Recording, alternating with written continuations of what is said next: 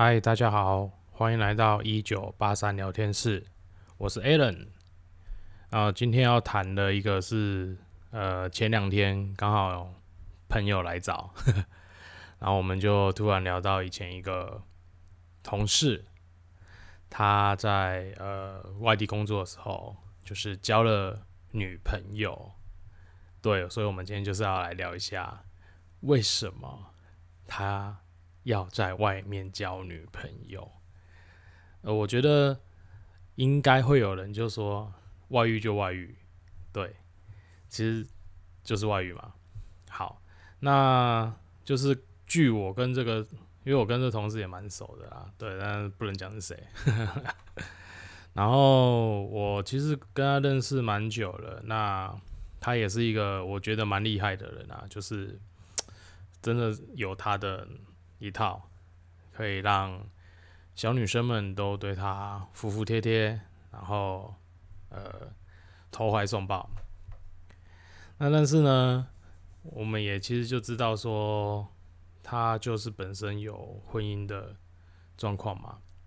那当然因为大家几乎都是在外地工作这样，然后我们也就会聊说，怎么会那个时候会跟就是我们讲的就 A 女好了，为什么我们同事会跟 A 女在一起？那就据我所知，其实 A 女是我们在当地请的一个助理。那其实 A 女她自己本身也有婚姻，所以呢，据我了解啦，就是 A 女她本身的婚姻状况就已经不理想了。所以其实我觉得我同事没有很帅哦，我得先讲，就是在路上搭讪你，你应该不会理他的那一种。可是呢，有时候可能就是因为一种需要吧，对，就是因为你在原本的家庭啊，或者说原本的关系里面，你就是找不到那份刺激，找不到那个怎么讲，那种快感。那现在呢，因为你在外地工作，其实你等于是放虎归山，对，那个在家都是小猫，出来都是老虎，那种二虎扑羊，对。那我觉得说，就那天才听到这个消息啦，就当然我们离开很久了，我会觉得有点压抑，就怎么会这样？很好，来想一想，好像也不讶异，就是因为两个人本身的婚姻状况其实都是有一些问题的。然后呢，可能加上就都在一起工作嘛，然后近水楼台这样子。那虽然说，这个消息是由男方自己讲出来的，据说啦，就是女生现在应该是已经没有婚姻状态了，对。那当然，因为这个不能讲是谁嘛，这个会搞不好会引起那个革命跟官司产生，所以我们只能分享。那我会觉得说，因为两个人的本身婚姻状况就已经有问题了，那又加上同在一个工作地点相处久了，啊，男生在外地嘛，就只剩一个人。然后女生可能就也是刚好在这个 moment 就天雷勾动地火，这其实也让我觉得说，因为我们也做工程的时候都会蛮常往外面跑，那其实我们周边也真的很多人有每一个工作地点都有一个女朋友的这种情形。我真的看到最扯的是，他北中南各有。然后台东也有，这真是太强了，这我完全不晓得他要怎么联系。但是呢，据本人表示，他还真是厉害，可以照顾得妥妥当当，让大家就平平安安、顺顺利利。那原本的正宫也没有对这件事情有什么，就是也没有抓到他的一些问。他的一些事情这样。那因为这个人也有点年纪了啦，那我也觉得他很厉害，就是老当益壮啊，真是太强了。那我那时候就问他说，你是怎么有办法这样子可以每到一个地方就教一个？那我觉得说真的有一些人可能是因为就是财力的问题啦，因为毕竟他们在这个工作做了10几20年，就是多少身上都会有一些存款嘛。那不是说要骗他的钱，但是相较于一般年轻的男生来讲，这些老先生或是叔叔伯伯们呢，他们的经济能力就是相对的好啊，那当然可以供应或者是可以付出的，也就是会比较大方，比较敢给一点。对，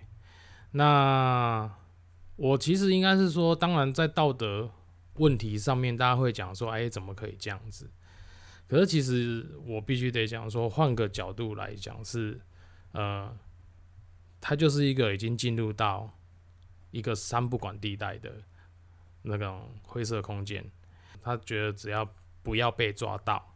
或者说不要去引发家庭的革命，或者是说造成可能原配的一些，不要造成原配的伤害，他维系住家庭。他觉得他在外面就是小玩，然后小碰一下，甚至是一夜情，这都是可以被他自己能够理解的啦。那其实我不太去谈说就是所谓道德问题啦，就你对一个可能已经50、60岁的人讲道德，我不认为讲道德这件事情他比我不清楚啦。可是我必须得讲，确实有很多人他对道德这件事情是不清楚的，这不光只在就是人际关系上，甚至是品性操守都是一样的。所以我自己的感觉是，我们不多加评论这个人他的人品道德怎么样，可是我会觉得说，对啊，你看一个可能50、60岁的老先生，他都会做这样的事情，那你如果说真的是一个比较年轻的，或者说就是还在青壮期的男生来讲，他自己一个人在外地工作，然后也不常回家，可能一个月才回去大概1、2次，甚至还更少，有时候可能还更少。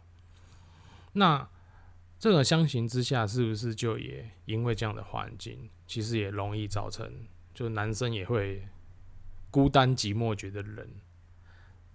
对啊，他们也是有需求嘛，对不对？那其实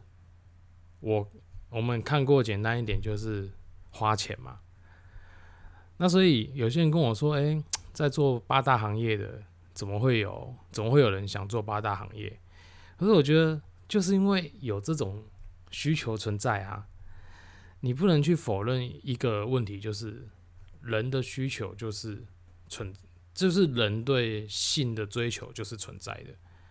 不会因为说他今天几岁了，然后他可能就丧失这个功能。可是有啦，可能就自己心有余而力不足的时候，对，那个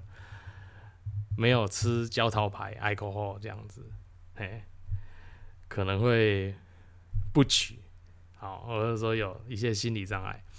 就诸如此类啦，诸如此类。我觉得就是因为，除非你有以上的障碍，不然其实你是一个正常的男性，或者说正常的男人的话，他都有去对就是性的欲望这样的一个追求跟冲动。那如果要让我们来讲的话，我其实会觉得，有时候我认为免费的最贵，花钱的反而是最便宜的。那这个当然就要最，人家坊间都流传嘛，不要钱的最贵嘛。那不要钱的状况就是说，你可能在某一些情况下，就是像我刚刚讲这个同事跟我们的女同事这样子，没有错，可能这个当下大家两情相悦，然后你也不需要付出什么就是金钱上的代价，那你们就产生了一些肉体的关系，或者说一些个很亲密的行为。当然在这个前提来看的话，你好像赚到了，可是问题是这样的一个后面的衍生问题就会很严重。就我们有聊到说，如果那个女生她还是有婚姻状态呢，而且她是在自己家里的附近工作，她还不是那个女生人在外地，所以如果你们两个人的一个事情在不幸在那个时候发生爆发，那让她被她的就是老公看见，或者说被她老公知道，我这女生就毁了。因为我其实觉得，我知道这个社会其实对男女还是有点不公平，就是男生外遇通常都说他就是犯了全天下男人都会犯的错，而女生如果她出轨就是犯贱人婊子这样子。这其实我认为不公平，可是这就是一个我也不会讲，就是说好像对男性在这件事情上好像还是有一些我认为是优待，就在道德批评上，或者说道德责任上，好像只要有一个就是我犯了全天下男人都会犯的错，这件事情是可以被减轻量刑的。那所以很多人会觉得罪不至死，对。但我觉得其实在现在这样子的一个环境来讲，就是大家都已经平等了，而且意识也都慢慢抬头。有时候我也不禁想问说，好，我们今天都讲男生容易外遇，男生怎么样？可是如果女生在原本的家庭关系，她也得不到她想要的幸福，或是她得不到她想要的温暖，那如果女生也同样寻找这样的一个方式，做出比如说就是找其他男生，或者说像一夜情甚至是出轨这样子，不管是肉体或是精神上的。我觉得我们有没有机会，就是让这件事情它更深入的去探讨，说为什么非得要把人逼到这个地步？就是说，你非得要做到这样的事情，才能够解决你心里的那种不满嘛，对不对？或者说就是不满足或者说没有办法被照顾到的那一块。那我自己一直觉得东方社会的人很不好意思来谈，就是有关于性然后跟欲望这一块，他会觉得说好肮脏哦，怎么会想要谈这种东西啊？不好意思，怎么好意思谈呢？对，可是我会觉得很多就是人的一个基本的欲望，不就是建立在这些基础的生理反应之上吗？对不对？你饿了就是要吃东西嘛，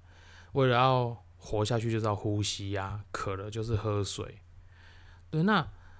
如果说性这件事情是人基本的欲望，那我们到底就是我自己会去探讨说，我们阻止的是什么东西？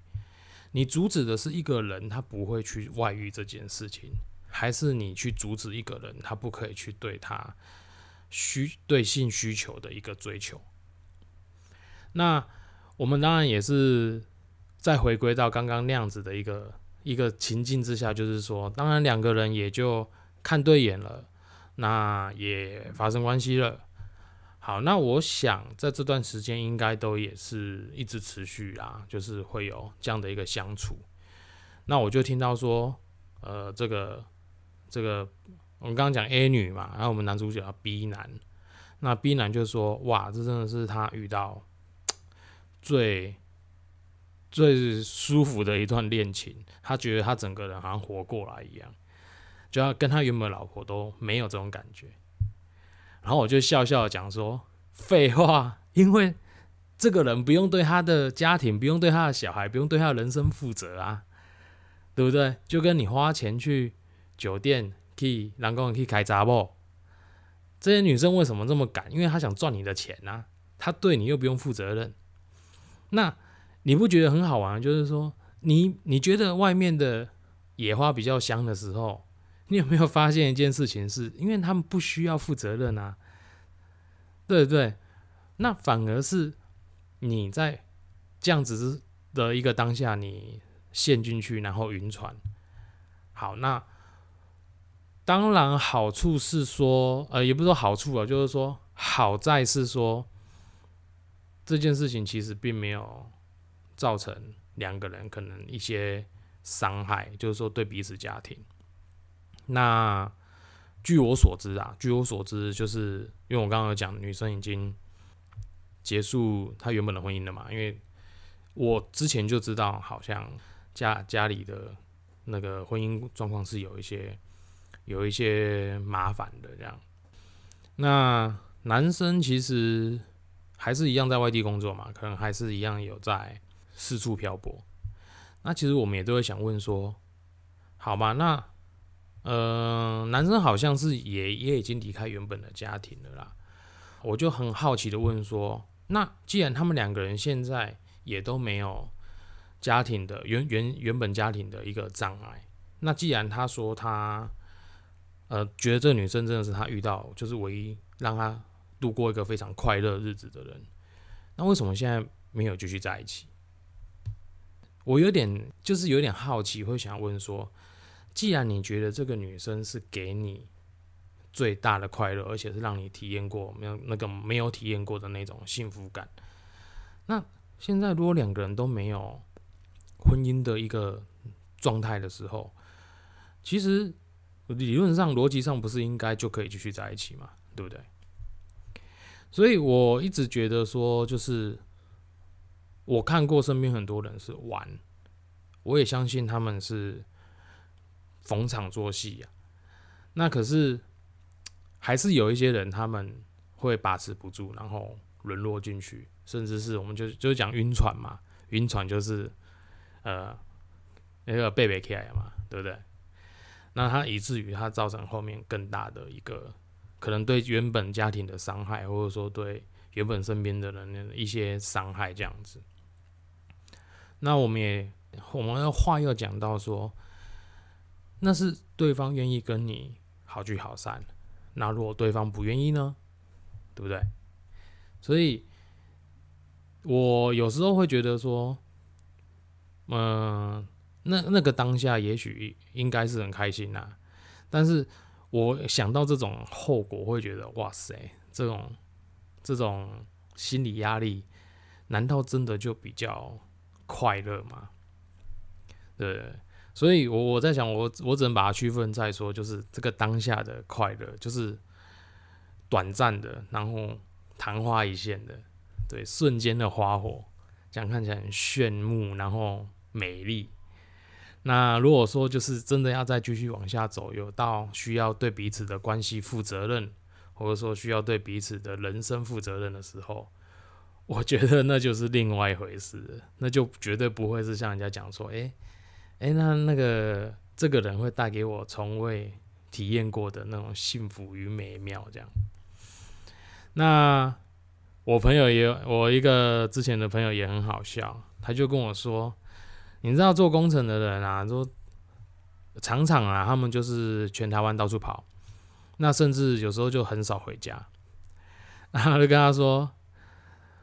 他就有跟我讲过一个笑话说，回去小孩子都不认得我是谁了，还问他说，妈妈，外面怎么有一个叔叔站在门外？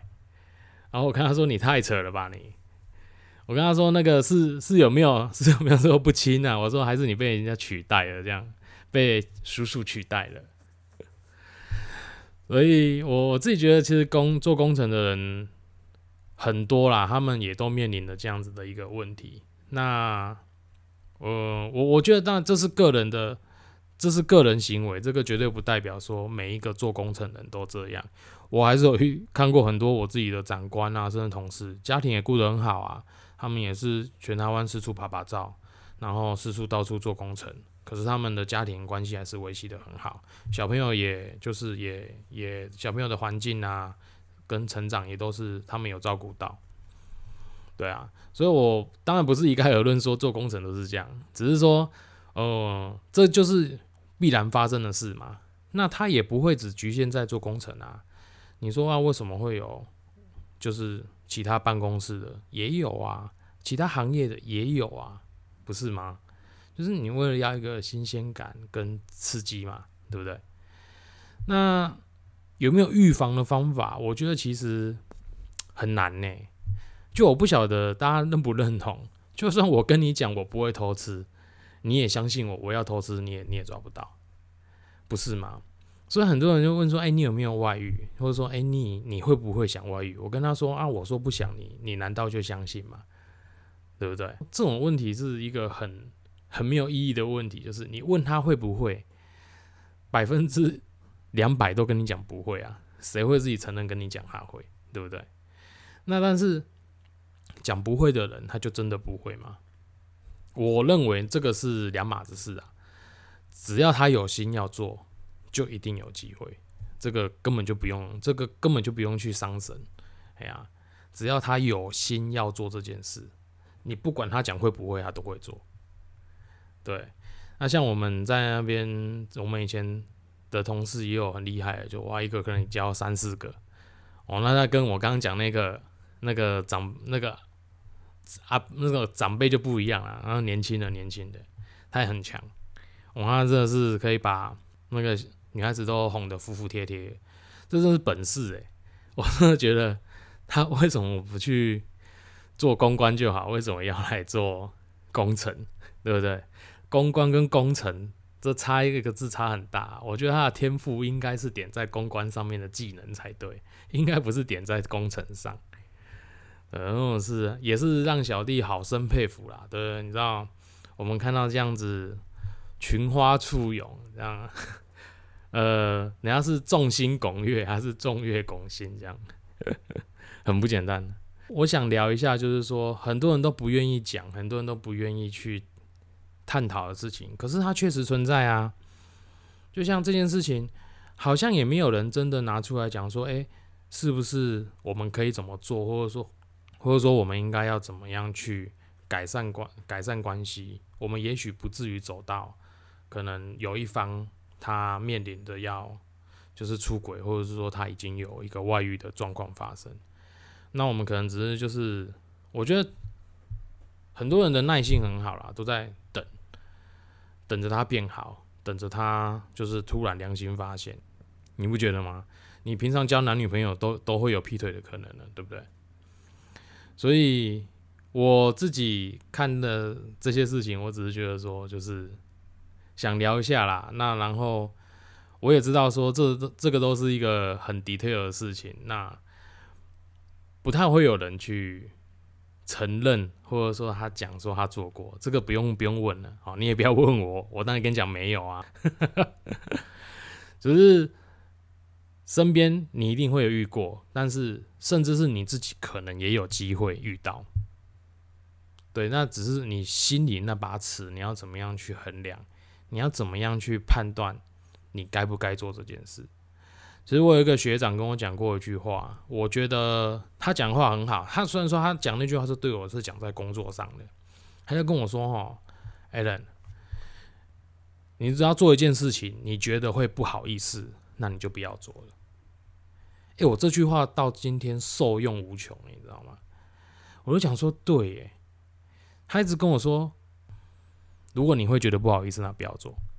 然后我心里的 OS 就想说。靠啊！那他脸皮很厚，他做坏事，他也不会，他做坏事做傻事都不会不好意思的，那他就会继续做的。然后我学长就说：“哦，对啊，那种不在体制内的人，我没有办法用这个道德力量约束他这样。所以你如果遇到那个他做什么他都不会不好意思的人，那我觉得你就不要太理他了，因为他不会是跟你在同一个世界上的人，好不好？”对，其实你看哦，就也像我们遇到这些问题，就是说他们常年在外，然后其实回家也少。那我觉得最主要的原因应该是家庭对他的约束力是几乎已经归零了。那我之前有遇过一个，这也是很容易晕船的类型，就是乖乖牌的人。我觉得乖乖牌的人超容易晕船。因为你知道去喝酒，那女生对他哇抛个媚眼啊，一个温柔的动作这样子，哇塞，那整个人都陷进去了，会觉得说哇，这世界上太美好了吧？怎么可能会有这种事情发生？怎么可能会有女生这么温柔？我老婆都不会对我这样子。开玩笑，看，因为你老婆不是酒店小姐啊，她不赚你的钱。然后这种人我真的遇过，他真的是有非常大的机会晕船，因为只要他不幸陷进去啊，他超难拔出来的。就我看过他为了就是酒店的女孩子倾家荡产，然后甚至负债。你看真厉害吧？倾家荡产到负债，而且还不是负债那个几十万，是负债几百万、欸、有够扯的啊！可是真的发生了真的发生。他家原本不错哦，他竟然可以为了这个女生就是倾家荡产，然后负债百万。到最后呢，因为他后来有跟这个女的结婚，那所以他结婚了以后，这女的可能也在相处的一阵子以后，他们算这样子算就家道中落了嘛。那女生也离开他，留一个孩子给他，然后让他自己去照顾这样子。就我自己是蛮感叹的啦，因为这个也曾经是我的同事，我就会觉得干我是要安呢。可是早知如此，何必当初这句话啊？真的只是讲来当马后炮参考用的，因为事情都已经发生了，这完全只能后悔用。对他不是。那个事前药，它是事后药。然后大家要去想一件事情啊，就是你如果真的要做某一件事情之前，你要不要先想一下，你做完你能不能承担那个风险？我觉得你如果能承担那个风险，那你就去吧。哦，那如果不行的话，我真的奉劝就是不要啦。你不要去轻易的跨出那条界限，哦，尤其像中后老师的男生，你要小心，不要莫名其妙被人家牵去玩一玩，结果自己晕船，大家都上岸了，就是你一个人还在那边浮这样子，这样真的是很恐怖，而且这个后遗症太大。对啊，所以这是我们今天要谈的东西啊，就是我知道很多时候人都会有把持不住的时刻，我觉得大家都有，可是这个把持不住呢，真的是非常需要靠你的那颗清醒的头脑。有人说啊，都把持不住了，怎么还有清醒的头脑？对嘛，就是男生就是人家讲说精虫充脑嘛，对不对？然后什么都不顾，然后就糊里啊呢。那可是有时候你要去想，真的。后遗症太重哦，你不见得吃得下这个泻药。我们最后就要讲一句台湾的俚语，若无迄个尻川，就莫食迄个下药。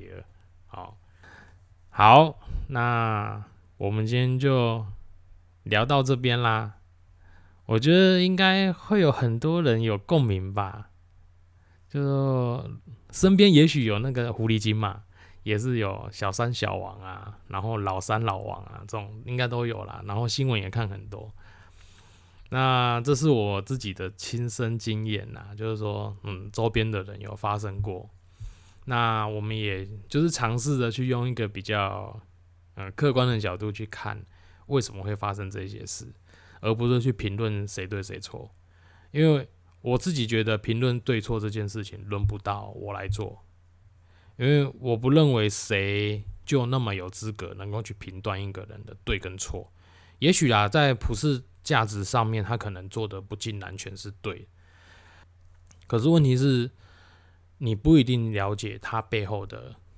就是背景跟状况，所以你很难去评断说这个人做错，那个人做对，你只能说，这个事情好像不应该发生，好像。不能被接受，但是对错这件事情，我不觉得